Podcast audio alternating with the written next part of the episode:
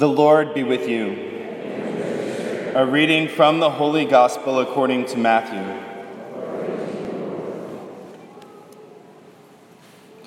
Jesus proposed another parable to the crowds, saying, The kingdom of heaven may be likened to a man who sowed good seed in the field. While everyone was asleep, his enemy came and sowed weeds all through the wheat, and then went off. When the crop grew and bore fruit, the weeds appeared as well. The slaves of the householder came to him and said, Master, did you not sow good seed in your field? Where have the weeds come from? He answered, An enemy has done this. His slaves said to him, Do you want us to go and pull them up? He replied, No. If you pull up the weeds, you might uproot the wheat along with them. Let them grow together until harvest. Then, at harvest time, I will say to the harvesters, First collect the weeds and tie them in bundles for burning but gather the wheat into my barn. He proposed another parable to them. The kingdom of heaven is like a mustard seed that a person took and sowed in a field. It is the smallest of all the seeds. Yet, when full grown, it is the largest of plants. It becomes a large bush and the birds of the sky come and dwell in its branches. He spoke to them another parable. The kingdom of heaven is like yeast that a woman took and mixed with three measures of wheat flour until the whole batch was leavened. All these things Jesus spoke to the crowds in parables. He spoke to them only in parables to fulfill what had been said through the prophet I will open my mouth in parables.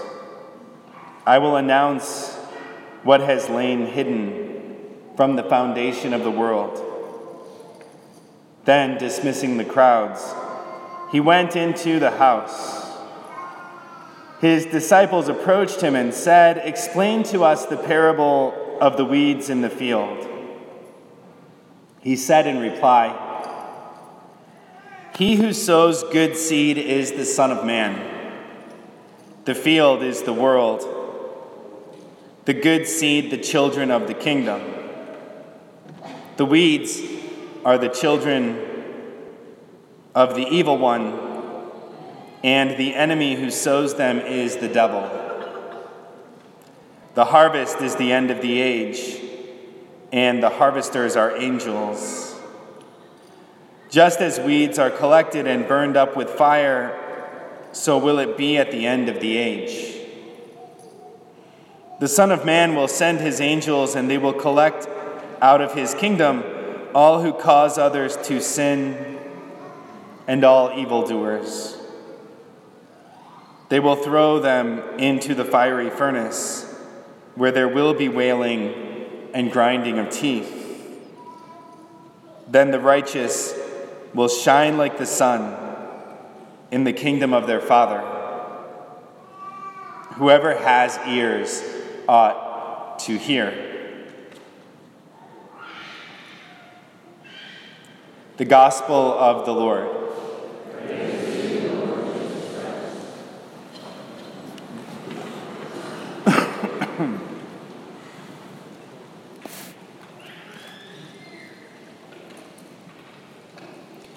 Brothers and sisters.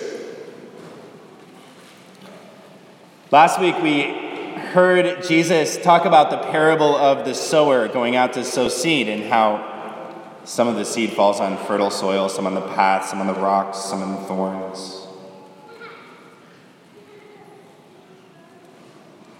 And it was a chance to reflect on cultivating that soil in our own hearts, removing those rocks or obstacles to the Word of God taking root in us. And today, our Lord follows that parable up with another agricultural parable. If I would have grown up on a farm, I would be better at this analogy. We had a cornfield by my house, but I was just afraid of the children of the corn in there. But in this parable, our Lord talks about how the master goes out and sows good seed in his field, and then while he's sleeping, the enemy comes and sows weeds among the wheat. And then when the weed starts to grow, they notice there's weeds in the field. And sort of this question comes, this surprising question of like, how did weeds end up in my field? I didn't plant them.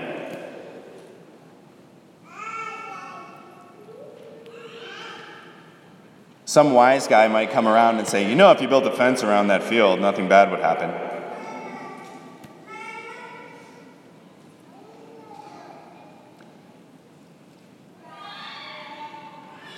I was thinking about how many families that I talk to, or parents that I talk to, when their children are grown or they're looking at their adult children to kind of say, we did everything right, we did everything we were supposed to do. How did weeds end up in my field?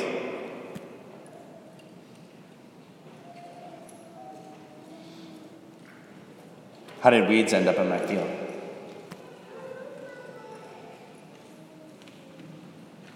And it's a reminder to all of us that because I was also thinking about, like, how would you even notice there are weeds in the field? Because it's like all looks the same from a distance. You know, being vigilant would mean kind of walking that field. And being very aware of everything that's going on in that field, which takes more than a fence.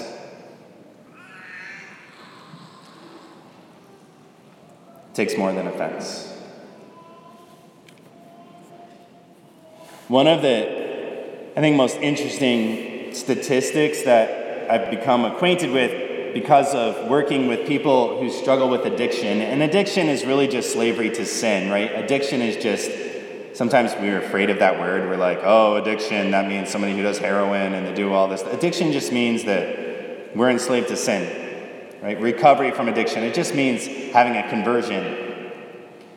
And, um, but one of the most interesting statistics is that mm, like 70% of people who struggle with slavery to sin, who struggle with addiction, come from families that are rigid and disengaged.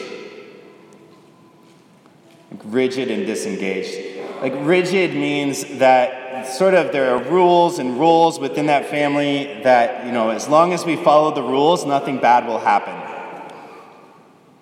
Right? As long as we do everything we're supposed to do, nothing bad will happen.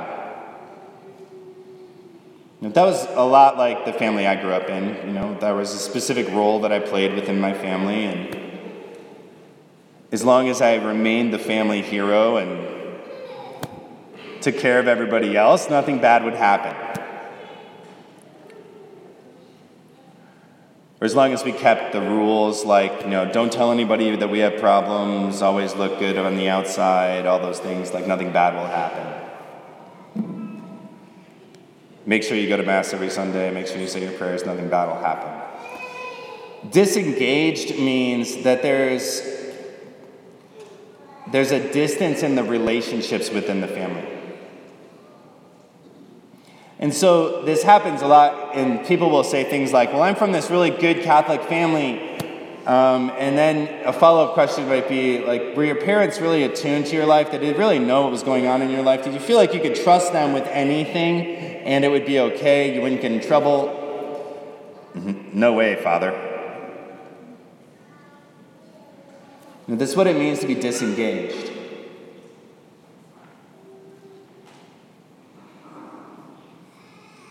It's like building a fence around the field, but not really paying attention to what goes on inside because we say, okay, we built our fence, we're good.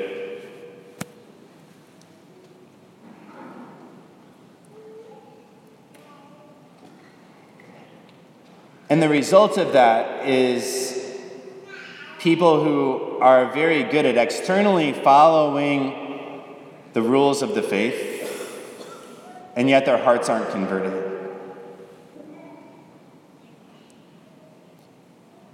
And that can only go on for so long. Suzanne Baars has a great talk on, you can find it on Audible, and it's just about people who try to will their way through life. And they last for maybe like 20 years, and then they end up leaving the church because they've never experienced the love of our Lord on a deep level. They've never had a conversion.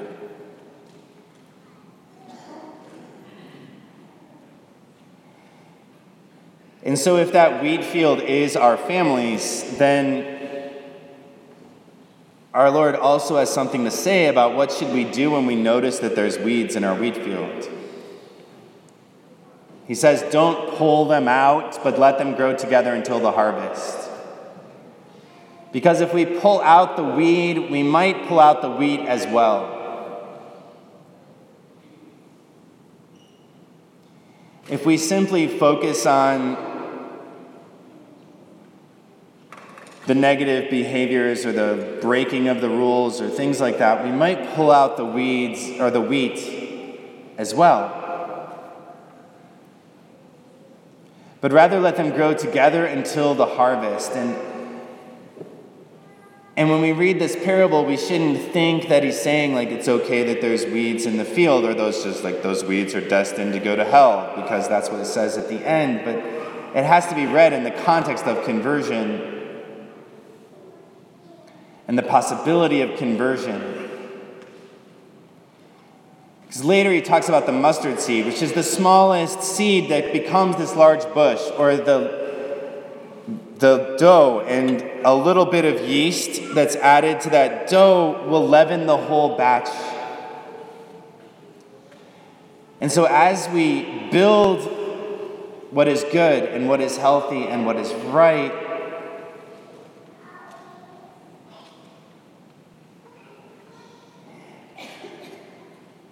the wheat in the field will take over the weeds.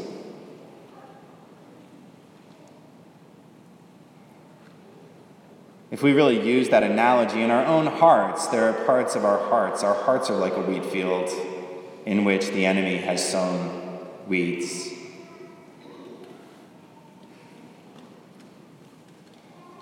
And we too have to continually build up what is good in our hearts so that the weeds can be transformed. It's within our own hearts, as we encounter our Lord's mercy, it's our Lord's mercy that brings about conversion. It's recognizing that we're loved, even in those times when we don't believe we're lovable, or especially in those times when we don't believe we're lovable. That our hearts are converted. It's why we open each Mass asking for our Lord's mercy, remembering the ways in which He has entered into our life to transform us. And that transformation begins with the initiative that He takes in our lives. It doesn't start with pulling the weeds and hoping that then we'll make space for Jesus to come in. It starts with Jesus coming in and being transformed by his love. So we allow more and more of our heart to be occupied by him, and it's easier to leave our sinfulness behind.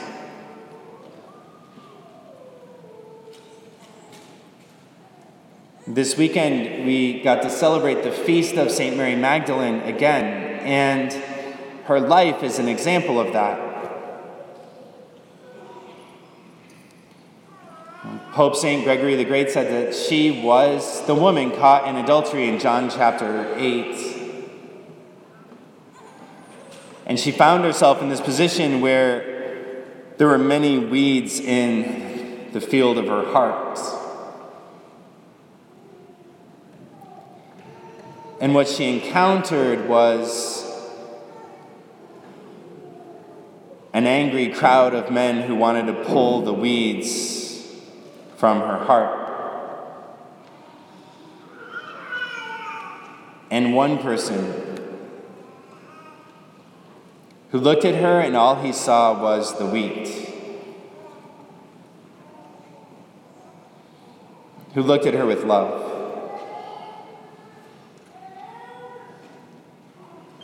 And as she experienced that look of love, her heart was transformed. Our Lord first took the initiative to enter into her life with love, and then her heart was changed, and then she became his disciple. It's mercy that leads to conversion.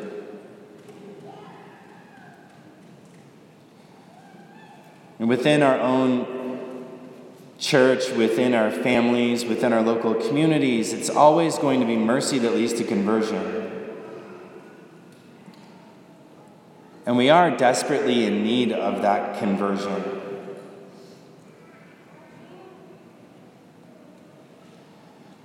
One of the most amazing things I think our Lord is doing in our diocese is all of the people who are taking advantage of healing ministries and healing prayer, like the unbound prayer. And the unbound prayer begins with repentance for our past sins and then a renunciation of all of the sins that we've committed in our life, forgiveness for all of the sins committed against us, the breaking of soul ties with other people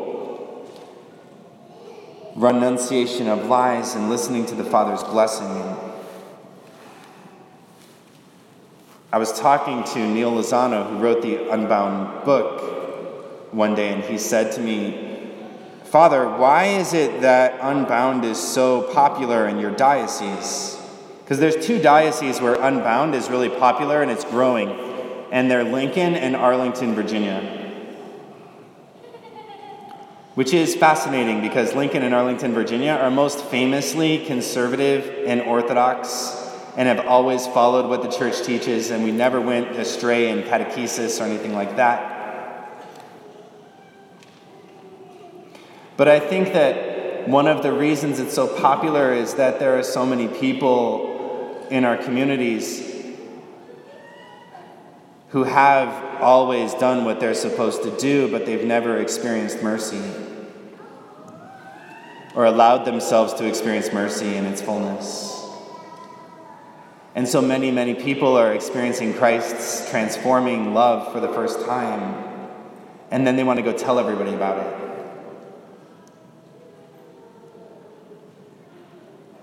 It's our Lord's way of transforming our wheat field. and preparing us to be faithful in a time of persecution. And so, for our part, we have to be vigilant over the wheat field of our own hearts. For those of you who are parents, you have to be vigilant about the wheat field of your children's hearts which means more than building a fence. It means walking through that wheat field and finding out what's going on there, and being attentive, and also being merciful. Being a secure base of love. So that our young people know that no matter what they do, you'll always be there for them and love them and help them because you're called to be an image of our Lord's love in the lives of your children. And so today, let us pray for the continued conversion of our. Of our world, of our diocese, of our families, of our own hearts that we truly may be children of God who shine like the sun in the kingdom of our Heavenly Father.